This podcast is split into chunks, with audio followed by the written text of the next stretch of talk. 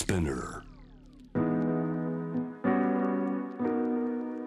グローバーがお送りしております J-Wave Jam the Planet 今夜の7時台のパートナーはウォール・ストリート・ジャーナルの日本版編集長西山ジョージさんにお話伺っています。よろしくお願いします、はいお願いします。ではここではまずロシアの囚人が多数所属する傭兵部隊というニュースについて教えてください。はい。あのこれはですねあのロシアの民間軍事会社ワグネルっていう会社についてなんですね。えで民間軍事会社っていうとなん普通の人なんだろうってえ思うと思うんですよね。うん。であの、まあ、いろんなサービスを一応やってるということで例えばその紛争地域危ないところで警備を担当するとかっていうあの部分もあるとは言われてるんですけどもまあ要は傭兵部門ですね。国軍とは違うんだけれども、えー動きとしては例えば今起きている戦争に出ていって、えー動いてるそういうことなんですか？そうですね。あの正規軍ではないので例えば戦死者の数に数えられないとかあのこのワワグネルはロシアのあの会社ですけれどもロシア政府は全く関係ないっていうふうにこう言い切れるわけですよね。だからワグネルがいろんなことをやってもいやロシアの国軍がやってるわけじゃないから、まあ、要は責任を負わないっていうそういうある意味では悪い意味で非常に便利なあの存在っていうこともできると思うんですね。こういうものは世界各国、えーもちろん戦争紛争いろんなところで起きておりますけれども、えーそれぞれ実はこういうものが、えー暗黙の中にあるんだよということなんですか？そうですね。ですからあのこれはロシアの会社ですけれどもアメリカも当然たくさんあってですね湾岸戦争の頃アメリカの民間軍事会社も非常に、えーいろいろですねあの虐殺をしたんじゃないか民間人をっていう疑いもあっていろいろ問題になったんですけどもあの今回はですねこのワグネルあのアフリカの中央部に位置するマリマリ共和国っていう国があるんですけどそこにもですねワグネルが実は進出しているっていう話があってですねウォール・ストリート・ジャーナルでもちょっと書いたんですけどこもれはどうしてなんでしょうねあのマリっていう国はですねあのちょうど2年前にあの軍事クーデターが起きてですね、まあ、軍事政権があの誕生してるんですけども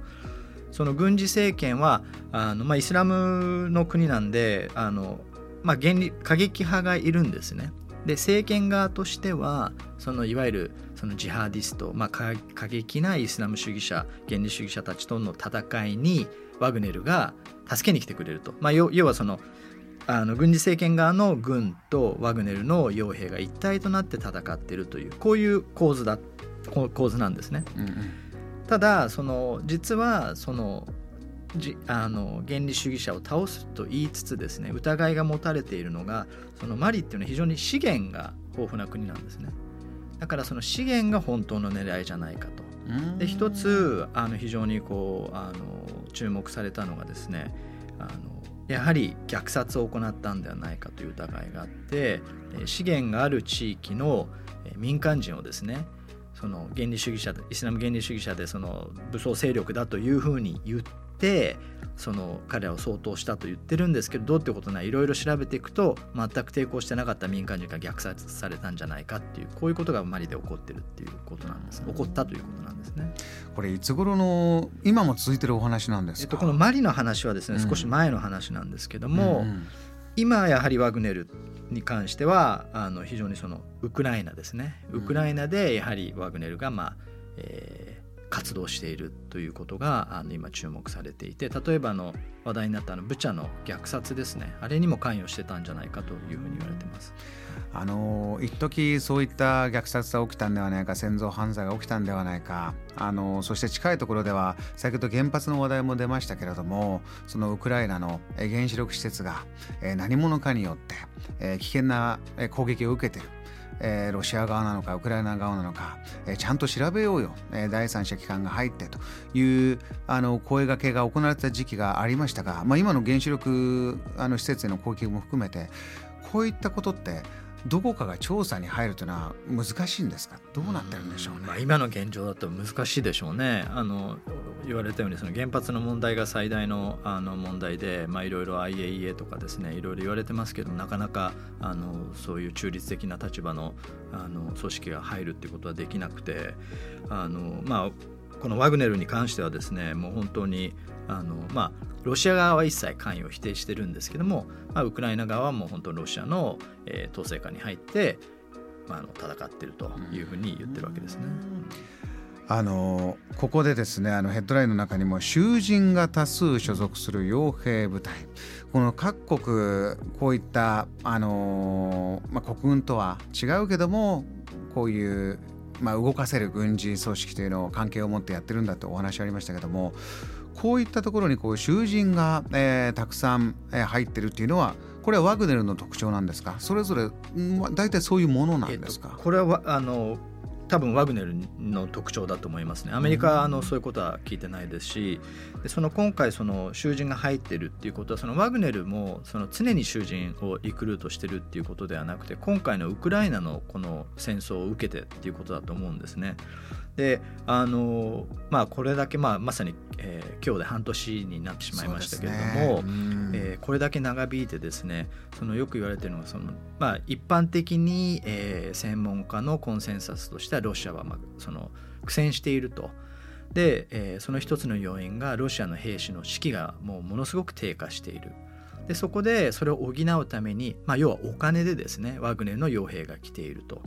でこの記事ではですね大体そのワグネルの兵士兵士というかまあメンバーはですね月額約80万円ぐらいもらっていると。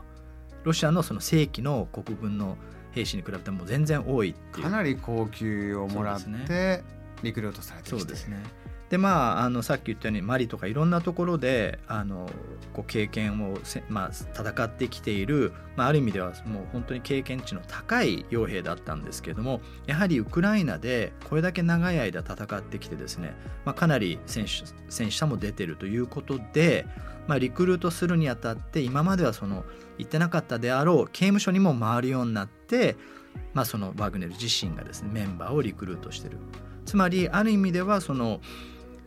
その今までは軍元軍人だったりそういうまあ少数精鋭というかですねあの人物が入っていたところが、まあ、刑務所にもリクルートしなきゃいけないっていうことはある意味ではそのやっぱりロシアが苦戦していることの表れだというふうにも見られる見れると思うんですね。あのー、これだけ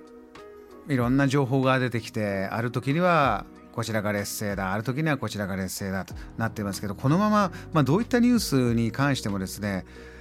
このまま長期化しそうだなというこう見通しで皆さん、えー、お話になるんですよね。でそうなっていくとこの現場の、えー、軍事的な衝突ももちろんですし今回最初の頃からジョージさんもおっしゃってますがこれハイブリッド戦争であって軍事的衝突もあれば情報戦もあるしそしてこの経済戦争今日インフレの話題も出てきますけれどもこの経済戦争のダメージというのはもうその恐怖症どころか世界中この番組もいろんな国とつなぐんですけれどもこんな離れてるとこでもこれだけの経済的な苦しさの波があっという間に押し寄せてると。この辺りというのはねジョージさんあのウォール・ストリート・ジャーナルでもこの部分ももちろんかなりケアはされてると思うんですがこの見通しですよね、えー、例えば物流は戻していこうと、えー、この穀物の輸出が管理のもとに動き出したとありましたけれども他の部分でのこの何て言うか平和へ向けての一歩二歩三歩というのは何か、こういったニュースから期待したこと見えてくることってあるんでしょうか？どうですか、まあ、このワグネルの話だとですね、非常に辛いですよね。見通しがむしろ辛い、まあ、この囚人も結局囚人すら雇わないとこの民間があのこの会社、まあ、要は足りなくなってるっていうことでその 6, 6ヶ月ぐらいですねあの従軍というかこのワグネルで戦えば刑務所に入ってたのに要は刑を免除するっていうまあこれ法律では決まってないのにそんなことまで言ってるっていうことでまあ結局誰でもいいから前線に持っていかなきゃいけない。でこの人たちは当然経験ないからもうすぐやはり戦死しちゃうわけですよね。だからやっぱり使い捨てっていうこと長長引けば長引くほど当然ですけど民間人の犠牲も出てくるっていうことでなかなかこう終結に向けて明るい話題っていうのはあの見えてこないですよね。JAM The Planet